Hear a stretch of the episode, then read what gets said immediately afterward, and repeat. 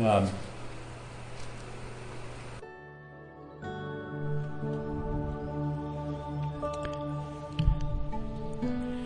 And this is Jeffersonville, WJFF Jeffersonville, and W233AH Monticello. Coming up next, Sabrina Artel with Trailer Talk. Stay tuned. We are looking for donations of all things musical. CDs, LPs, 78s, 45s, sheet music, high quality stereo equipment, and musical instruments. Items can be dropped off at the WJFF studio anytime. For more information or directions, please visit WJFFRadio.org or call 845 482 4141. Come to the sale the Saturday after Thanksgiving in White Sulphur Springs.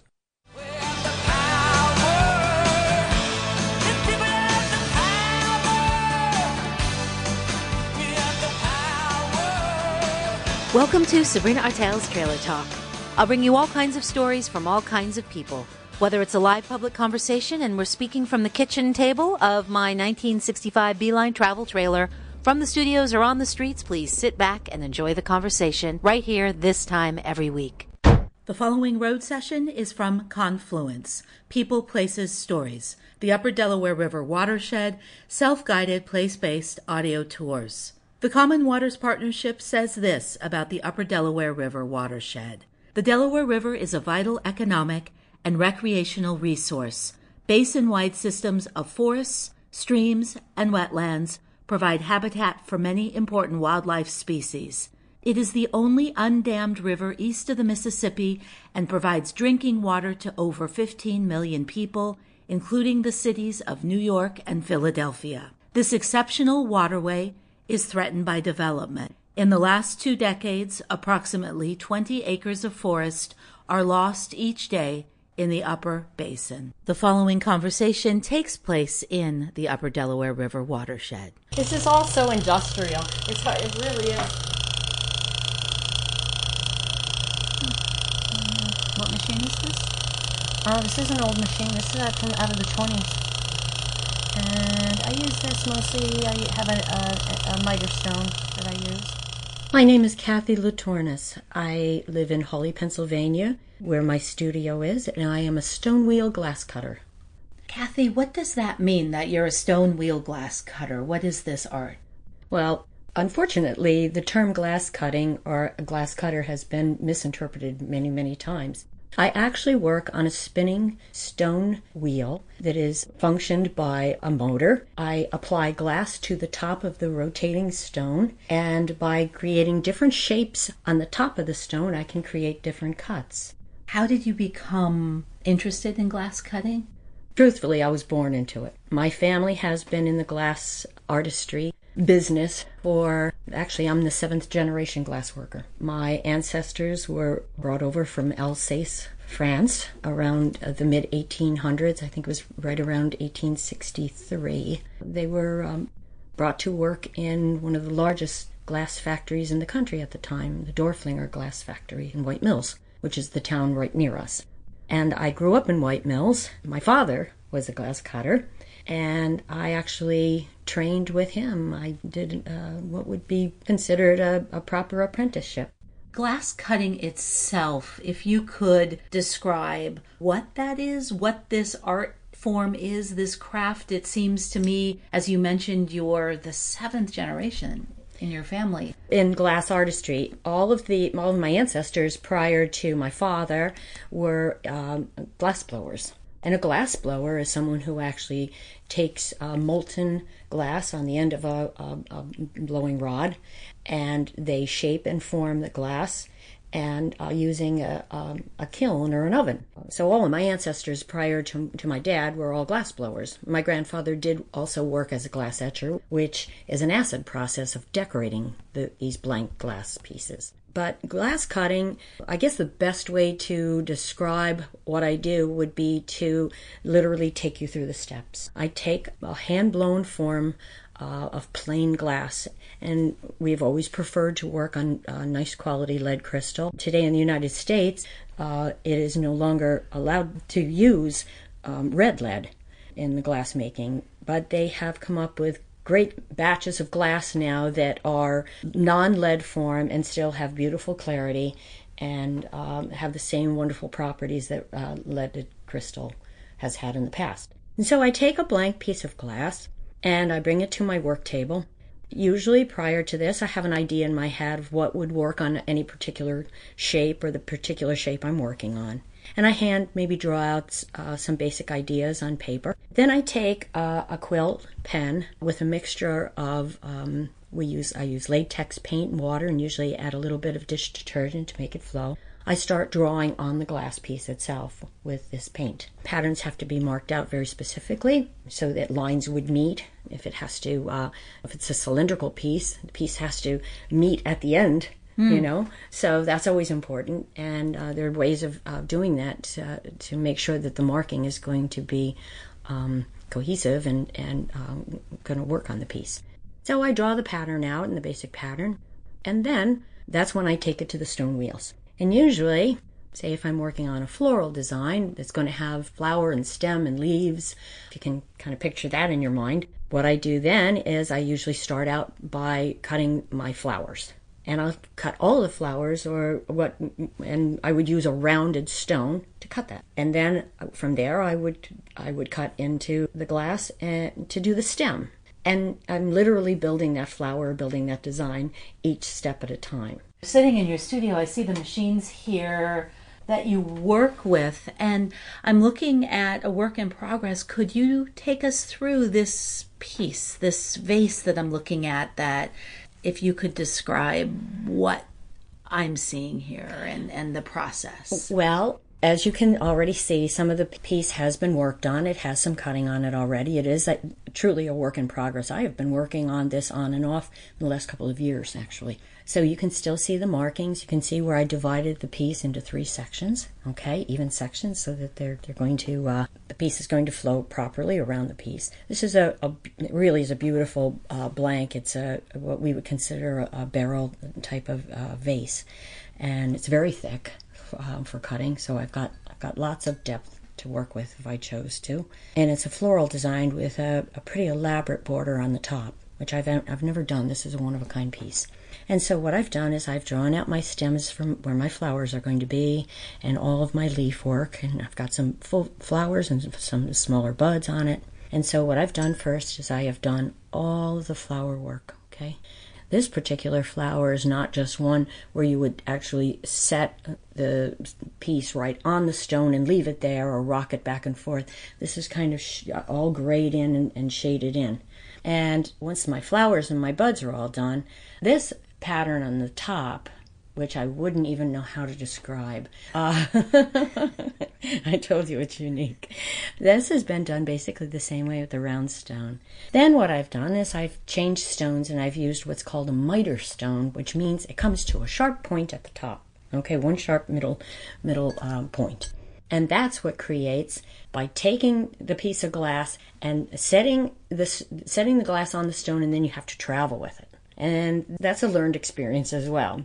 That doesn't come all that easily. What I do is I've done all my stem work and then I've done the outline for some of my leaf work. And you can see here, I'm using a very, very uh, much finer one. I'm starting the uh, stamen for the flowers here. That is about as far as I've gotten on this piece. What is your relationship to glass and to working with it in this way as you are cutting and as a gl- glass cut artist? Well, I would imagine that most people would think that, you know, pieces would shatter in my hands from time to time or that it could be somewhat of a love-hate relationship because it's it's something that can do you harm, obviously, in its uh, most unpleasant condition. I think the thing that amazes me most about what I do is that if you look at my machinery, which we're here in, our, in my studio, as you said, and it is all hard metal and, and crude and all very industrial looking. And then you take this piece of glass that is going to be turned into something really lovely and pretty to look at. And it's so fascinating to believe that this comes from that. what are the different kinds of cuts the different stones that we we turn up our stones. And when i say stones they're a flat disc with a hole in the center. And then what we've done is we have leaded the center and matched it to uh, a threading okay? So we can turn our spin our stones on and off of each spindle okay? And the spindle is the part that holds the stone. And that's attached to the pulley and the motor and all of that. And that's how it gets its motion. There are three or four basic types of shapes of stones or, or how we shape in our stones. The round stone is the stone that is soft and rounded on the top, on the edge of the stone. That is the, the cut that actually makes the flower petals or would make a round dot. Okay? So if you can imagine that, you can imagine that if you take that round dot that you've applied the glass uh, to the stone and you've created that, then if you rock it back and forth, then you can get an oval. That is one shape of stone. And then also we can do some graying and, and we can sort of travel with that. And that's how I have gotten this, this shape of leaf, okay? I've expanded on that, that round cut. The second cut that we do is what I mentioned before is the miter. And the miter meaning a, sh- a, sharp point, okay? I have them in various size stones and various degrees of miter by doing that, I can create the stems or long thin lines, or I could create a star. I could create uh, the center of a star. And geometric patterns, or as they were always referred to as miter patterns, that's how those designs were created. Now, the next stone would be the low miter, and that's what creates these. Um, they have a sharp center, but then they have a soft, rounded side. So you can imagine if, if the stone had a point in the center, but it was not nearly as high a sharp point, then you would get, get this type of cut. And the last stone, which we have modified in the last years, would have been called an edge stone. And that's the stone that would have come up on two sides and had a sort of rounded center but two points. And that's the stone that would create cuts like you would use one side of sharp edge or the other to create sort of a full leaf design.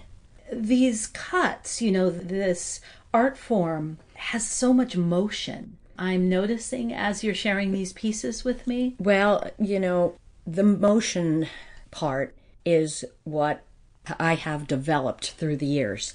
That is something that just it's not a learned thing it's it's either something you have with you but you also need to encourage it you need to improve on it my dad always mentioned that my flower work had more of a flow than his ever did. I disagree with that because I, you know, I'm his greatest fan. To me, his work was far superior, and yet he always felt that I was able to to create. I don't know whether it's it's the the female in me or what, but um, that motion, that look of nature that nature had, doesn't just come. You really have to. You have to, uh, you know, take. I've been doing this for forty years. So, so Kathy, you've been doing this for 40 I have been years. cutting. I, yes, I think I'm into my 41st year. And yes. why did you want to become a glass cutter? I always knew. I knew very, very young. Art has always appealed to me. I always did well in school in art. I was the kid that would sit and draw rather than do something else. Is it unusual that you are a woman and you became a glass cutter? In the sense that, yes, years ago, of course, there are so few cutters left across the country. It's hard to say how many cutters at all are left, male or female. There were no female glass cutters back at the turn of the century at the at the height of the brilliant period of, of cutting. There were no women. Now, women were used in the etching process uh, because they felt that that was more delicate work, and so uh, they would be hired to do that type of work. For the most part, there were two different uh, cutting shops in these big factories. I mentioned the Dorflinger glass factory before. These big glass factories, cutting uh, factories, would have either a heavy wares or a light wares. And what we do today is what we call, what is considered light cutting, opposed to the heavy, deep, brilliant cut glass. When you told your father, your father is Ray Laturnus. Yes, right? he is. And he was the sixth generation. You're the seventh yes. that is working with glass, That right. is a glass cut artist. What was his response and how did you begin Initially, uh, as a young girl, I would I would pester him to sit down and cut, and once in a while he would find a stone that he felt he could sacrifice. Our stones are always very precious to us. I guess you would compare them to uh, jeweler's tools or whatever. There there are there are precious tools as well as the machinery itself. But um, with the stones, you know, if a stone is ruined, a stone can be cracked and and no longer be of any use. So our stones are very precious, and once in a while he would find a stone that he felt maybe he could he could uh, live without, and so he would sit me down at the machine, and I would I would cut. I think my first piece I probably cut when I was eight or ten years old, and uh, believe it or not, I do still have it. I don't know why. Oh, I'd love to see it. It's pretty primitive, but that's okay. But anyway, um, as I started into my teenage years. Um, our high school was uh, very near where the, the shop that my mother and father opened. And uh, I was able to get off of the school bus at the uh, stop where our shop was. And so I would take the school bus and, and um, show up at the shop many, many, many days of the week. Where and was the shop? It was it was on Wellwood Avenue in Hawley, which is um, between the town of Hawley and Lake Wallenpaupack. I would show up, and uh, finally he started to realize that you know I was either going to be a nuisance to him or else he was going to so show some encouragement, and so he he would start me out with little things, and actually I think really a lot of the first work that I did was polishing the pieces, and that polishing when I say polishing, it's uh, polishing is to bring the grade toned cuts back to uh, more of a clear look to the glass, and um, with light cutting, you only want to emphasize little areas to kind of give a highlight to it, okay? If it's polished, if a light cutting is polished completely, then it's referred to as rock crystal because it, it that's what it appears to be like almost like an ice cube. He would have me polishing for a while and then,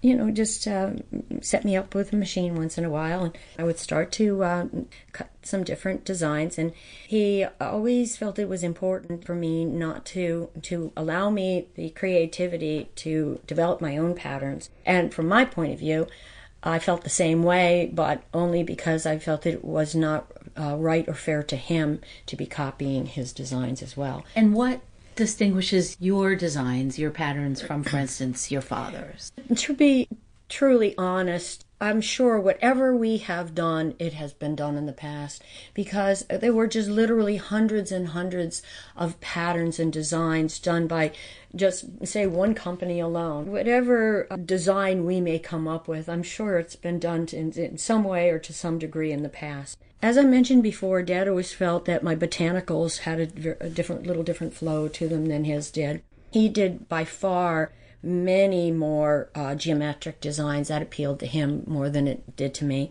although I've done my fair share of them. Dad was uh, best known for a butterfly pattern that he had had designed, and um, it was um, there were customers and friends who chose nothing but the butterfly pattern to collect or to uh, give as gifts. A lot of the, the designs I do have absolutely no florals in them and are just leaf work. Are many of my customers' favorite designs as well. And what does it feel like to be sitting at that stone, to be sitting at the machine? I'm interested in in what that process is for you. You know, that's interesting because no one has ever really asked me that. Cutting is not what most people expect it to feel like. It's a lot of muscle. It's hard. It's delicate, but in a very strong, controlled way, if that makes any sense. You're dealing with uh, a machine operated motion. So that takes the control away from you right away. So you you're the one that really has to stay in control of that of that moving stone, that rotating stone. All right. I've had even my husband have said.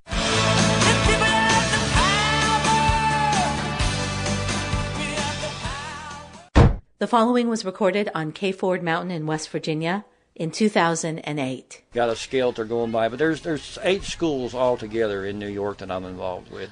Well, it's so important, and what you're bringing up too is our connection. I live in New York State, and for most of us across the country, we're directly linked, our power supply, to the coal.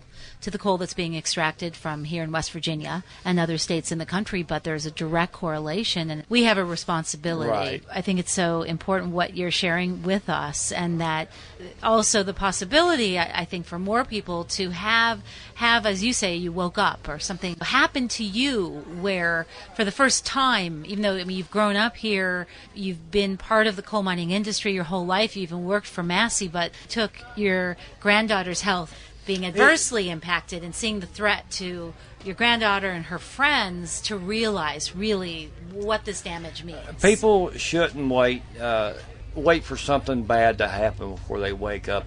You know, you see a lot of stuff on TV now, people going green and stuff. There's more to stepping up to the plate than recycling plastic and getting changing your light bulbs. Everybody needs to do that, but there's more to it than that. And, and please, the people out there in the world, don't wait for something to happen. It's not good. It's not a good feeling. I would have never ever done anything to hurt my granddaughter. And I, I like to tell people, let her tears, that's what worked for me. Let her tears be the foundation of you becoming somebody better for the environment. Uh, I, I would have never done anything to harm this little girl. People says, well, why, why after you worked there all them years, you now speaking up? And, and, and I was blinded. Uh, I never thought of nothing of it. Uh, I, I like to say I was blinded by the thirteen dollars and fifty cents I never made before. I like to say I was blinded by the medical card I was badly needing. I like to say I was blinded by the 17, 18 hours a day, seven days a week. You know, you just don't have time to think of nothing else. You come home, you basically you don't even get a chance to shower. You're so tired. You get you a bite to eat, and you fall over on the couch and try to talk to your wife or what have you. Next thing you know, you're asleep, and she's shoving you to get up. It's time to go again and you really don't have time, and you really don't.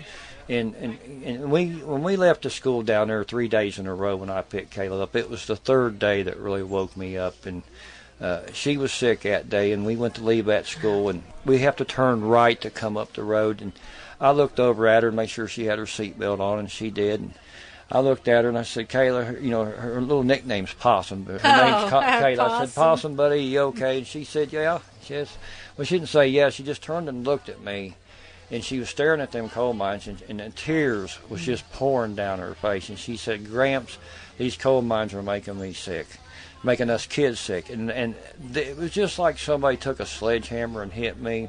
I like to describe like you've seen the old timey cash register. It's got all the numbers. Once you total everything up, all the numbers start mm-hmm. spinning. All the things that I knew wrong about the chemicals, uh, the shortcuts we took on that site, and and all the bad things that I knew that I was part of, and and it really woke me up. It was her tears that woke me up. It really hit me hard. You know, I felt responsible. I have apologized to Larry many times. I used to drive through this mountain and wave at Larry. I worked on this site. Didn't know he hated my guts, maybe, but I don't think he hated my think so. guts. I don't think he hates nobody. He just hated what we was doing to his land, and, and I had no idea and didn't even know Larry at the time. And uh, the same thing in Maria when 9/11 happened. I was over in her place uh, behind her home, and I was being part of that. And, uh, I apologized to him many, many times, and, and the only thing I know to do is step up to the plate and, and, and try to help. You know, try to fix some of this back, try to make things right. And you know, I pumped millions and millions of gallons of this toxic waste, you know, into the mountains, and, and never really realized what I was doing wrong there. And you know, when they take a dam and, and put it at the mouth of a holler, and these hollers has been here for thousands and thousands of years, they have their own natural French drain in them, their own seepage in them, and they're dumping this toxic waste right in the middle of these streams, and it's just like a time capsule release, and it's going to destroy the nation's water uh, table. It, it really is, and people really need to step up and look at this about this clean coal technology and what mountaintop removal is going to do. And, and our mountains are so full of plant life, of edible plants. We have so much uh, plants there that are good for medicines and things. And I feel if something bad is to happen in the United States, which could happen any day through terrorism or, or some kind of acts like that, or e- even natural uh, causes, people's going to have to, to bend, depend on the Appalachian Mountains again to for survival because there is so much natural stuff. There's so much natural plant life you can eat, and there's medicines there, and uh, there's so much good water, and the, the mountains will protect you. And I think what a lot of people doesn't see around the Appalachian Mountains if they watch their weatherman, uh, he will tell when these storms come that these mountains will break them up. That there's no danger on your path coming. And we're noticing on the Channel 59 news on the, uh, that one there, he, he stumbled the other day. They're they're really favor the coal industry. They can uh, that media there alone. Bray Cary, he is the West Virginia media president. So the media puts out there what they want folks to see, and he stumbled this this uh, news broadcaster for the weather. He he started to say, well, the mountains, the higher elevations of the mountains will break these storms up. The people in Ohio, you know, you don't need to worry. But he went, he really went, ah. Uh, he said the higher elevations. He just wouldn't say the higher elevations of the mountains. But they know, they, you know, these weather people know that when these mountains are gone, the storms are going to blow right by, and they're going to start seeing the weather in other states that they normally have never seen before from the effects of mountaintop removal. And, and it's just a sad situation that, that, that it's doing to what it's doing to our communities. when did you meet Larry? I've known Larry now for about four years. Four years. How did that happen? Uh, through this movement, through really, uh, I would have to say again, through Kayla's tears, that's got me into this movement, and uh, I could not get much community help. Just a few of us people there fighting this issue in our community, and ninety percent of the community, you know, worry about their job, you know, worry about this, worry about. I've heard every excuse on the plate, and, and stand behind the children at Marsh Fork Elementary, and it's our own kids too. But uh, through the movement and through all the environmental groups coming together and things, I, I've, I've met Larry and uh, you know, in my neighborhood, uh, you know, I knew everybody, worked, hunted, fished for everybody all my life. Now, now I may have one friend that may come once a month, twice, you know, come and see me. But now, I also can say I've met, I got so many more friends and, and the ones I did have, I, they were, probably was never my friends to begin with. Now is what I'm saying, and, and and I can see who my real friends are. People that will stand beside you on issues like this. And you know, I see people, young MGS students and college students, repeatedly come back year after year, and and I know some of them have no money. I know they ride trains, they hitchhike, they eat out of dumpsters, they do everything in the world to come here to help us. And uh, I, I, can't praise the college students and, and, all the environmental groups that come and, and, and, the different folks that come. I've met so many, and, and uh, it's just it's just overwhelming to, to see how they pour their hearts out to come and help us. And all of America needs to do that. They need to step up and say something. Well, thank you so much, Ed Wiley. Ed Wiley, thank you, Ed. Well, thank you. Thank you so much. I've been speaking with Ed Wiley, and uh, I knew this was going to be difficult in so many ways to come here and, and to really breathe it and see it and feel it. I can imagine it. I know how I feel about my home, my mountains, my Catskill Mountains, and the different threats that, that come through and the possibilities of the home that I love and the land that I love and the trees that I look at and am connected with and the wildlife that disappearing. Right. You know, and we're facing natural gas drilling now in right. in the Catskill region and the similarity there are a lot of similarities. There are a lot well, of connections. What you're going to see there first is your water table go bad. If you're on well water, you're going to see it. I'm on well water. Well, if it's very close at all, you will see your well water contaminated.